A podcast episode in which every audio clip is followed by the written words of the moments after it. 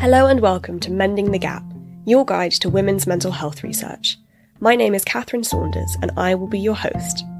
I'm a third year PhD student at the section of Women's Mental Health at King's College London. In each episode, I'll be sitting down with the researchers themselves who are working to mend the gender gap in mental health research.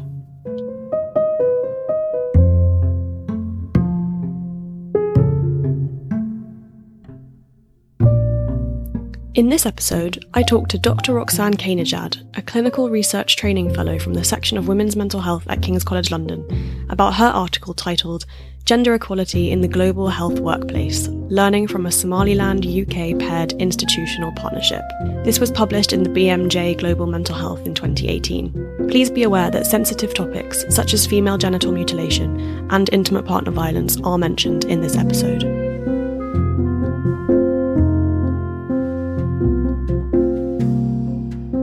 Thank you so much, Roxanne, for joining us today. It'd be really good if you could tell me a little bit about your clinical and academic background and maybe the journey that's taken you to this point that's that's got you interested in global mental health. Thank you very much for inviting me to be on the podcast. Um, so I'm a psychiatrist. I'm a I'm trained as a doctor. I work in the UK National Health Service, and throughout my medical training, I've taken up opportunities in clinical academia. So, when your very first job, you're a foundation doctor, there's something called the Academic Foundation Program. And after that, in what's called core training, there's clinical academic fellowships. I've pursued those different opportunities, and I was so interested in research that I um, have taken three years out of my clinical training as a psychiatrist to do a PhD in global mental health. What led me into the field in the first place? Well, I actually studied graduate entry medicine at King's College London, and that was inspired by volunteering I had done during my undergraduate degree in Kenya with a charity called Tenteleni, which trained university students in HIV education skills. And my kind of frontline experience of global health in Kenya at a time when the HIV epidemic was extremely rife just got me very interested in health and led me in the end to become a doctor. And you took this three years out to do research. How has that been going from clinical work to research?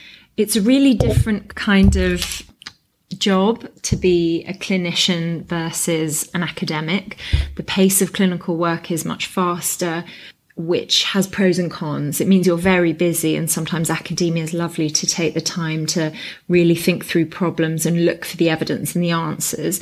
But on the flip side, clinical work is really rewarding because you see a person with a need and you can usually do something about it. So, in a sense, they combine really well together. And I'm hoping long term to try and pursue both in my career. That sounds really exciting. So, the study that we're going to talk about today was actually about gender inequality in the workplace in Somaliland, which is a low and middle income country. So, just for listeners and me as well, how would we define a low and middle income country? Yeah, that's a really good question because it changes in a sense every year. It's simply a World Bank determined classification. The World Bank makes that decision based on the gross national income per capita in a country. So the gross national income of the country divided by the number of um, the population. And at least in the most recent classification, they said a low income country was one in which the gross national income per person was 995 US dollars or less. A lower middle income country is one in which the people earn each in a year 996 to 3895 US dollars. Upper middle is from that amount to 12,055 US dollars per year and a high income country, which is of course what the UK is, is any country where the gross national income is $12,000 or more. So that's a lot of numbers, but just to give an impression that Somaliland is very much a low income country that in a year the average person is only earning less than $1,000 just puts things in perspective about just how under resourced services and how limited people's livelihoods can be. Wow, yeah, I think that was a really, really important thing to to talk about right at the beginning because it gives a really good background for where this study kind of sits. So, aside from the um, gross national income, could you just give a description of Somaliland and what it's like there? Yeah, so Somaliland is a region. It's often confusing because it sounds like Somalia. It's clearly part of that region, but it's not a country many people are familiar with, unless maybe you've heard of it through Mo Farah, whose family is from there. But Somaliland is a region that is part of the landmass of what the United Nations recognises as Somalia, but it is a former British protectorate and it's been self declared as an independent state for many years, but continues to be internationally unrecognised, which has lots of problems for it um, being a- eligible for international aid. Mm. Um, the, but unlike Somalia, which experiences high rates of terrorist attacks and great deal of continuing conflict since the civil war in which Somaliland separated from Somalia, the rest of the country. Uh, it's been quite peaceful in Somaliland, and that has enabled the work that the paper reports. It, the population is about four and a half million, and it's in this part. If you're not um, very familiar with Africa, it's in this region called the Horn of Africa, so close to the sub-Saharan African region, and a lot of it is desert. So much of this article, well, all of it actually, is based on something called the King's Somaliland Partnership, which is an institutional partnership. And I wondered if you could just explain what this partnership and perhaps others like it entail. Yeah, so it's called a paired institutional partnership, and as you say, there are many like it especially in the UK, but I think around the world. Essentially, it's when usually, but not always, a high income country's university or health service or both pairs itself and matches with a health service and or university in a low or low middle income country for what is recognized to be mutual benefit, but hopefully reciprocal educational sharing. So my PhD is at King's College London and my psychiatry practice is at South London and Maudsley NHS Foundation Trust. And they're all both part of something called King's Health Partners. And King's Health Partners is quite a big um, umbrella organisation covering more than three NHS Foundation trusts and the University of King's College London. So it's got a huge number of personnel, huge amount of resources and lots of expertise, as well as a lot of people who are interested in volunteering um, for the benefit of colleagues in countries with fewer resources. So partnerships like this, like the King's Somaliland Partnership, has been in existence since 2000, and its aims are to improve healthcare and its outcomes by strengthening particularly people, organisations, and systems in Somaliland. So the goal really is to in a sustainable way because that's really important we don't want to replace what is needed in somaliland but we want to in a sustainable way contribute to improvements in the education there the healthcare that's provided and the quality improvement structures that exist so for the past five years, I've been mental health group co-lead of the King Somaliland Partnership. And that has involved the fact that there, there are very few psychiatrists in Somaliland. So trying to ensure that the curriculum still teaches medical students about mental health because just because there are a few psychiatrists doesn't mean people aren't experiencing mental health problems. So contributing to undergraduate education, but also crucially building capacity locally so that when we are no longer involved, the medical students continue to uh, be trained in psychiatry. So it's really an opportunity for shared learning and sharing resources and building up places where otherwise maybe they wouldn't get those opportunities and that that sort of support. Yeah, and it, it really benefits from the burgeoning development of technology and um, sometimes gets called telemedicine, but also e-learning. We've got a fantastic website that's gone from strength strength to strength called Medicine Africa, which is specially designed for places where the internet bandwidth is low. So you could do all your teaching on WhatsApp or Skype or something, but that does require a certain quality of internet. And in Somaliland, the bandwidth is quite low.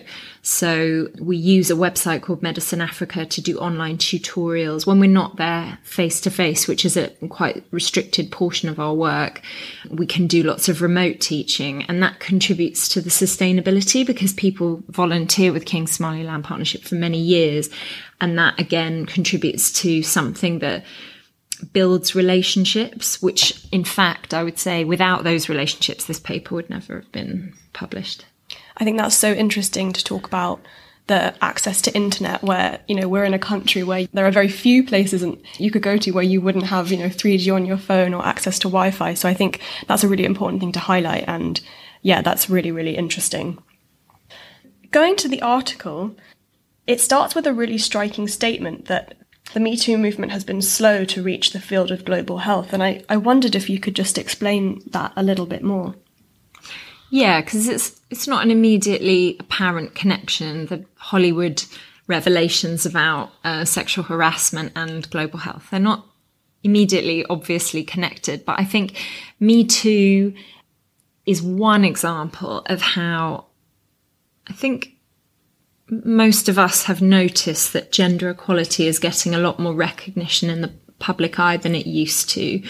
That's multifactorial, but I think it's certainly something that gathers momentum that as probably Me Too wouldn't be happening if there weren't more of a climate of openness, transparency and support to believe people who have kept disclosures of harassment um, private for many years. So I think many of us are aware that there's a bit of a shift in the discourse that people are talking more about gender equality. There's certainly more institutional recognition. So there's been this big um, issue in the UK about the gender pay gap. Um, and in other high income countries also.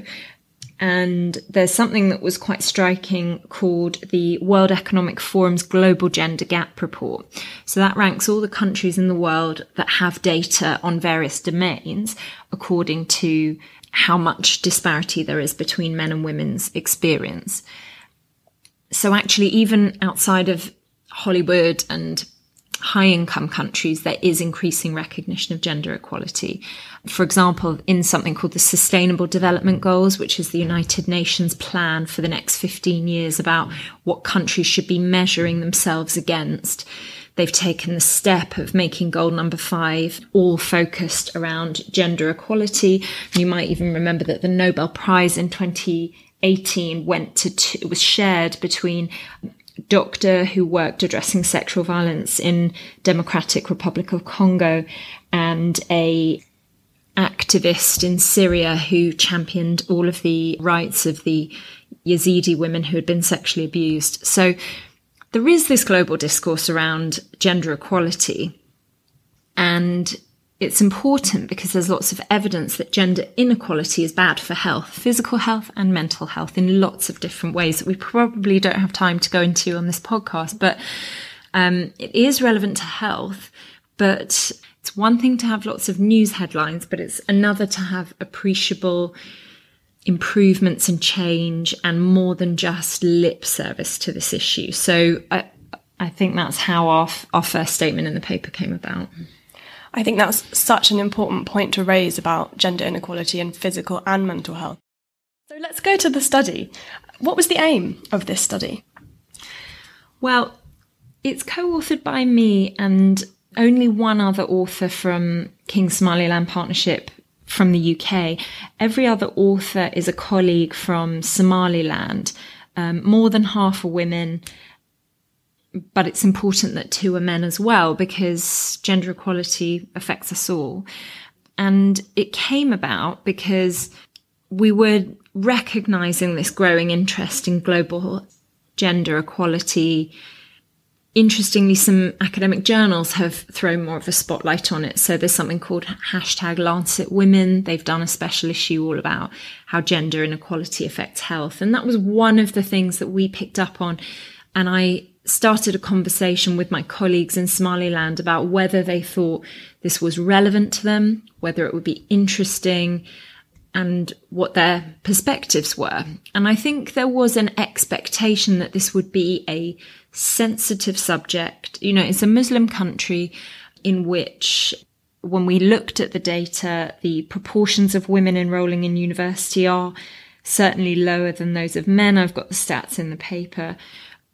So there was an expectation that it might be sensitive, it might be an unpalatable thing to raise, maybe too controversial.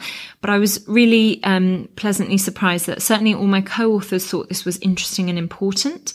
And indeed, one of our co-authors is someone very famous in Somaliland, Edna Adan Ismail, who is the founder of a hospital. She's got desert island discs from um, recent that I would really recommend. But she championed the study. She, she leads a women's health hospital and um, she advocated for it. And in fact, the Ministry of Health and Development supported us to do it. So we got ethical approval to do the study, but in fact, the ministry was interested. They wanted to hear the results.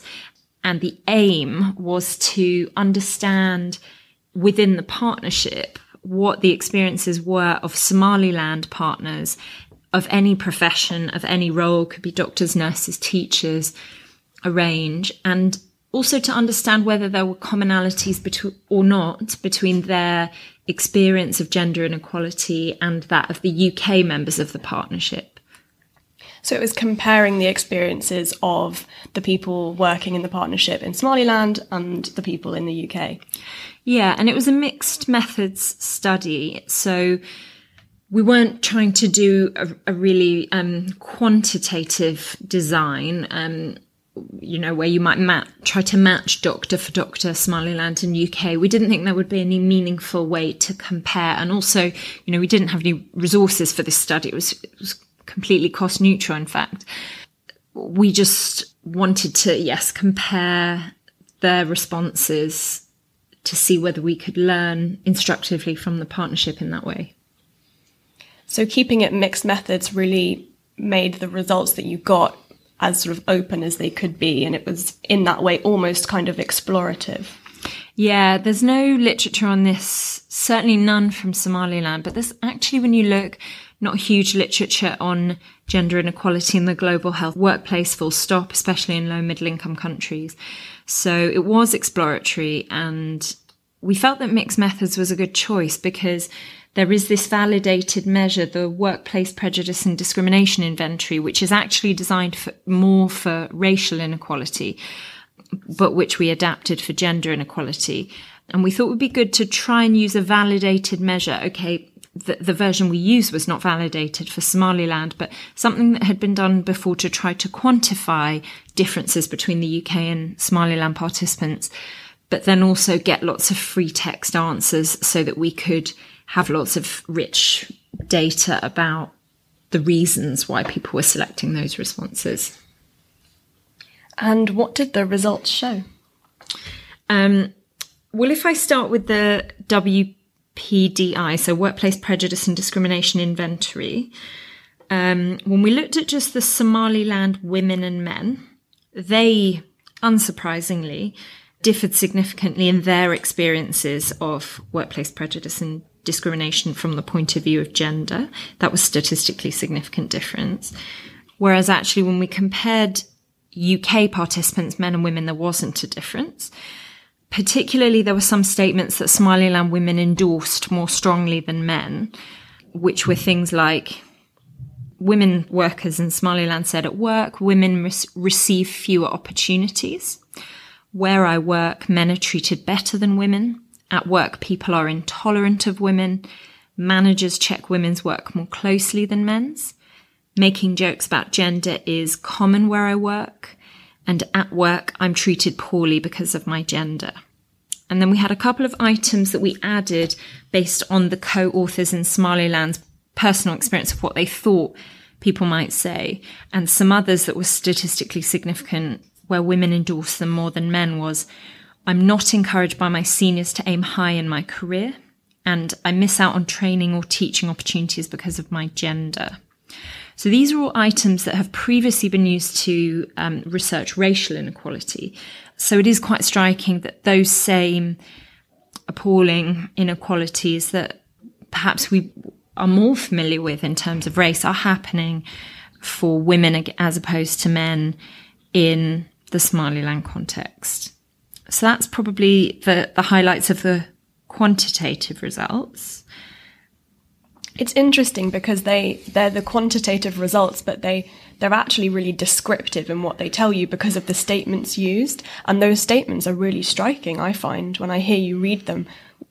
Yeah, and I think you have to also remember that the women who are having this experience have already uh, overcome a lot of barriers to become a doctor or become a nurse. So to then be in the workplace, just trying to do your job, which is, you know, highly stressful and with very limited resources. So the same health problems that we face here in the UK, but just with very little that you can do because of the resource context of the health system. Then also having to grapple with some of the things they're saying, like, I'm blocked from going to teaching or I get less opportunities to scrub in in theatre. You know, these are all insidious barriers that do contribute to women dropping out of the workforce. And I think that's also really crucial. Yeah, I mean, it's not encouraging and it's not a, a situation that really fosters growth. Yeah, absolutely. It really it limits, and I think this is. I'll come on to what the UK um, findings were in a moment, but any such phenomenon that limits the diversity of the workforce is a problem because the workforce needs to represent the diversity of patients that it serves. And if all the workforce are, in our case, perhaps white men, then the service will probably not meet all of the needs of the diverse population of patients that we see. And in fact, in the UK, more women than men are now training to be doctors. But you can imagine in Somaliland, there would be additional barriers for women. And of course, early years of your professional training often coincide in Somaliland and also in the UK with times of having, of getting married, having a child. And those are other reasons that might contribute to women's decision making around dropping out of the workforce. So it has, it has really big implications, doesn't it, about how women continue in the workplace and how many women are being lost. So let's talk about the results for the women in the UK. So actually, I should have said earlier that the sample size was 36 Somaliland participants, of whom 58% were women, and 17 UK participants, of whom 53% were women. So we certainly had an overrepresentation from Somaliland, which is a good thing, and a slight overrepresentation of women, but generally quite balanced. So that's good. Most of the UK participants were doctors, 65%, but in Somaliland, 42% were doctors, and then there was a range of other professions represented, including administrators and teachers and midwives and nurses. So the qualitative results were actually really interesting. And what we did was thematic analysis between me and my colleagues from Somaliland. And that was a great experience for me. And I hope for them. Um, some of them had never done qualitative research before, so it was certainly a learning experience. But we found that the simple framework for thematic analysis was really possible to follow. And it was very clear that the things I picked up from reading responses were not identical to the, th- the themes that emerged from the data for them. And so having that diverse team participating in the analysis was a real asset for this study. All the details are in the paper, but a flavour of the kinds of things that people said in the qualitative kind of free text questions, which were about their own experiences and what could be improved. So in Somaliland, women said um, that men are just disproportionately encouraged to progress, and women are just widespread believed to be weaker, less competent, and reliable they spoke about, you know, barriers to scholarships and promotion and leadership, comments about not being able to progress because she, there's a chance she might marry or have a child, and also interesting things about personal safety. So, kind of women being posted to inaccessible regions of the country, which in Somaliland, of course, is really inaccessible, where, you know, they wouldn't be safe to go outside unaccompanied. So, if you're the doctor in that region, that's going to be very um, inhibiting to your ability to do your job. They said things about being interrupted in meetings by men, feeling humiliated at work and under encouraged.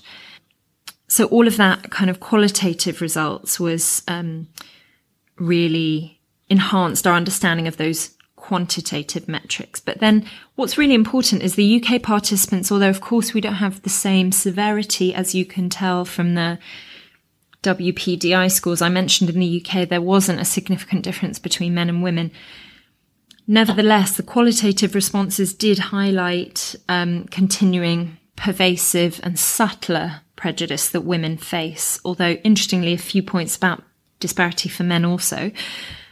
So things like being bullied during on-call shifts in the UK, the fact that leadership in UK healthcare is still quite um, underrepresented in women, male colleagues asking women to do all the pelvic examinations on women to sort of free up their own time and and sort of saying you're a woman you can do that one who spoke about her experience in the US said you know and, and this interacts with the United States quite draconian maternity leave policy where women get very little time off, but said that women are thought of being selfish if they want to breastfeed during working hours.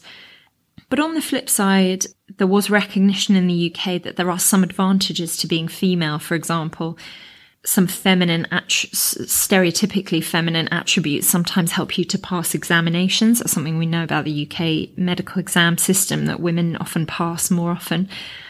Um, and actually, um, a man said, um, I often feel I'm treated with more academic respect than my women peers in the workplace. So also men were recognizing the disadvantage. But equally, they said, I'm expected to stomach more abuse than my female colleagues. So it's actually very interesting that, you know, certainly we're not perfect in the UK and on the World Economic Forum rankings, we're not in the top 10 at all. But it was interesting to flesh out the quantitative results with some really detailed and diverse experiences that actually there was quite a bit shared between the UK and Somaliland in some respects it sounds like the qualitative work really sort of paints more of a picture behind those quantitative statements that people were endorsing or not endorsing. And I think it's really interesting to hear the male perspective on on this issue and the disadvantages that are faced by both men and women. Yeah, and something we tried to capture, which I think we we probably didn't get a huge amount of data on this, but we did ask about other barriers because I think it's quite simplistic to think about men versus women, and it's probably not a helpful comparison to draw, really, because the theory of intersectionality, that your gender intersects with many other aspects about yourself, be that disability or sexuality, many things, ethnicity, that, you know, it, it's too simplistic to say, women experience this and men experience that because of course a, a white able-bodied woman might have quite a different experience from an ethnic minority disabled man for example. Um, and we did ask about other barriers um, but it did feel like in this study that the gender barriers came most to the fore. And what implications might these results have for mental health? It's a really good question, especially given that all my partnerships with the colleagues in Somaliland came about from the mental health group of King's Somaliland Partnership. It wasn't the focus of this particular study to ask about mental health impacts, although I think you can tell from the flavour of what we are saying that it's highly distressing to go to work and have experiences like this.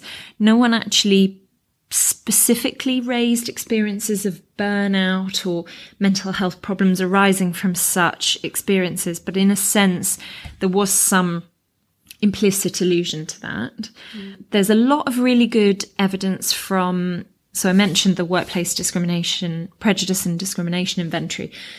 There's a lot of good evidence more from the racism research literature that pr- experiences of prejudice and discrimination are very detrimental to mental health. There's of course, nothing pleasant about feeling an outsider or an other or being bullied or harassed. That's sort of obvious. But there seems to be genuine causal relationships between those experiences and mental ill health. Again, really interesting literature that's probably outside the scope of the podcast, but I would say the relevance of these thing, these findings would to mental health would be both to the kind of mild symptoms that might not meet a threshold for clinical diagnosis but might lead to burnout and workplace stress and time off work. But also, if there is a pervasive culture of prejudice and discrimination against any particular group, that that's likely to impede the mental health of that group. And I don't think we have data on that from Somaliland at all. So that's something that really needs to be thought about in the next steps for this research and where does it go next? Absolutely.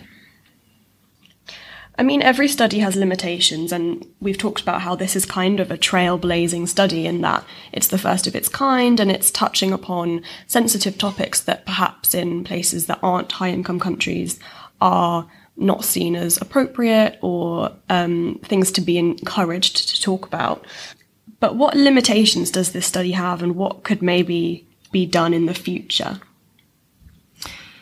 Well, as I said, there was no um, budget for the study, so it was quite a pragmatic and opportunistic sampling exercise, which meant that we used an online survey designing tool to gather responses. That meant that the recipients spoke English, could write in English, had internet access to do the survey, had the time, and heard about the survey. So we were clearly going to gather. So in fact, I'm quite impressed that we did recruit 36 Somaliland participants because they are extremely busy. But clearly that, that would skew the, um, types of responses we would get. And my hypothesis is that probably were we able to mirror our methods with a paper exercise or an interview method or um, conduct certainly if we could conduct interviews in the Somali language with say nurses or what are many mental health and other health workers in Somaliland who have limited professional training and are not doctors or nurses um, in their own language in a confidential setting, I think we would probably detect much more severe prejudice and discrimination than what we've picked up here.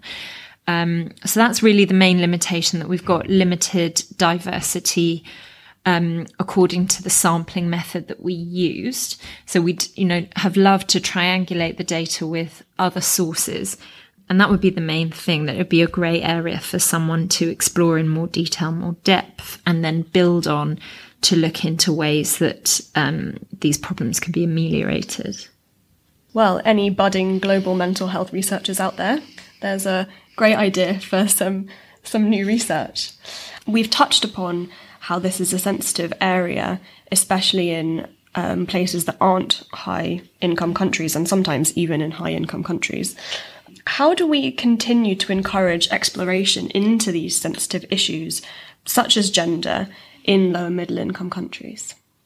I think it's a really good question because it's tempting, as I said right at the beginning, to dismiss things that feel difficult to talk about as perhaps culturally insensitive to broach. I mean, my own PhD in Ethiopia is about intimate partner violence, and that's something that people have huge taboos that hold them back from asking about. But actually, you do find that when you ask sensitively, politely, in a secure and safe and trusting clinical dynamic, people experiencing intimate partner violence are actually very happy to talk about it. And I think that's, this is quite a good example of how things may seem sensitive, but people are experiencing them. And even when, for example, the male participants may not always experience the same, they still observe it and they don't always think it's right um, at all, but may struggle to know how to respond. So I think some of the answer just lies in openness, transparency, increasing the discourse. I also think we can learn a lot from the um, global move to admonish female genital mutilation, which for many years was dismissed as a cultural practice that was really nobody's business to judge or um, condemn. But actually, there's there's really from the World Health Organization and other international bodies recognition that some basic rights cannot be violated just by allusion to culture, and so just a greater global conversation about what are the minimum expectations of people's human rights and things like the sustainable development goals, such as goal five um, for gender equality, are all ways that countries that probably wouldn't prioritize this issue can be encouraged to put it on their agenda. Thank you so much. This has been so interesting. And if there was someone listening who was really kind of inspired and wanted to learn more about these sorts of things, is there something that you would encourage them to read or listen to or have a look at to learn a bit more? Well, I'm loath to recommend looking at a 100 plus page document, but if you are keen, um, this World Economic Forum Global Gender Gap Report, I'm not recommending you read it as such, but there are pages for over 140 countries in the world. And I think it's a good idea to look at where your own country is on the list and what your country is doing well according to the World Economic Forum and what it isn't. As I said, the UK is not in the top 10. In fact, in the year that we published this paper, um, in the top 10 were Rwanda, Nicaragua, and Philippines, all of which are not high income countries, just showing that actually affluence is not always a barometer for gender equality. Rwanda, for example, is a really good example of a country where post conflict, there was a, a hideous um, civil war and genocide in Rwanda in the 90s, but post conflict, they have got gender representation in their parliament and, and many other things that, while not perfect, are things we in the UK can only dream about at the moment. Um, so I probably would start with just appraising where you live and then the countries that you visit and have partnerships with. And if you have contacts with people outside the UK or, or wherever you're from, opening up a conversation about these experiences, I think is a really good start. There are also a huge range of interesting media. I love podcasts and um, certainly one that has come out of King's is um, Julia Gillard's Gender and Leadership Forum podcast that is just starting, but I think is a, a good international standard for thinking about how we could expect minimum standards of equality all around the world. And perhaps also, you mentioned right at the beginning, one of your co authors did a Desert Island Discs episode. Edna, yes, yes. Listen to Edna Adan Ismail's Desert Island Discs, which was on just to hear an inspiring story of someone who grew up in Somaliland and followed their values to make a difference to the health system. Yeah, I can't recommend that highly enough. Yeah, I think that would be great. So that's the recommended listening from this episode. Uh, Roxanne, thank you so much for sitting down and having this conversation with me. My pleasure. Thank you for having me.